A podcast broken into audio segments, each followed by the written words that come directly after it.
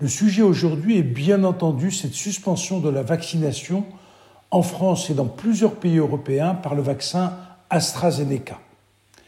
Alors que ce vaccin est probablement très efficace et bien toléré, il connaît depuis le départ un certain nombre de difficultés successives.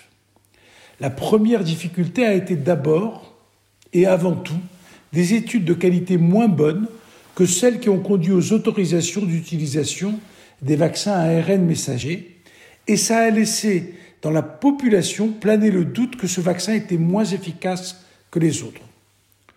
Le deuxième souci, ce sont ces syndromes pseudo-grippaux qui sont apparus juste après la vaccination, essentiellement chez des professionnels de santé jeunes qui ont fortement réagi au décours de la vaccination. On s'est aperçu qu'en administrant avant l'injection et dans les heures qui suivent du paracétamol, on arrivait à réduire de beaucoup ces effets indésirables. Le troisième problème qu'a connu ce vaccin est les difficultés d'approvisionnement pour l'Europe en particulier, difficultés d'approvisionnement bien plus importantes que celles qui existent pour les autres vaccins. Et puis est arrivé ces derniers jours ces accidents de thrombose qui ont été rapportés au décours de la vaccination.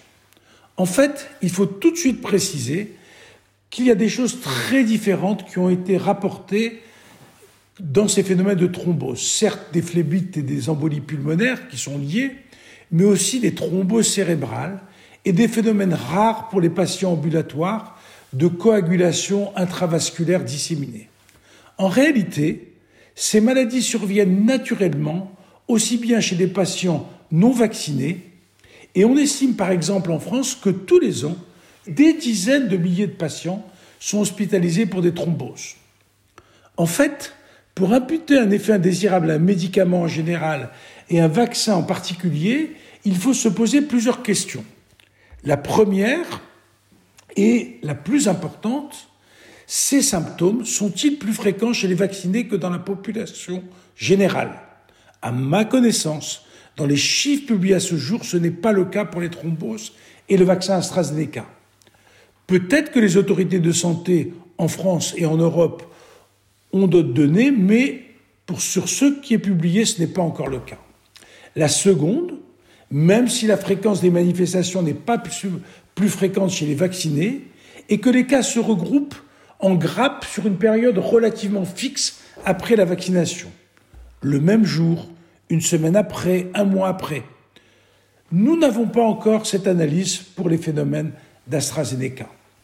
La troisième question, est-ce que ces phénomènes touchent-ils des populations inhabituelles pour ces maladies? Là encore, pas de réponse disponible à ce jour. Enfin, la quatrième, ces manifestations sont-elles connues pour d'autres vaccins? Et là, la réponse est non jusqu'à présent. L'Agence européenne du médicament va se prononcer jeudi.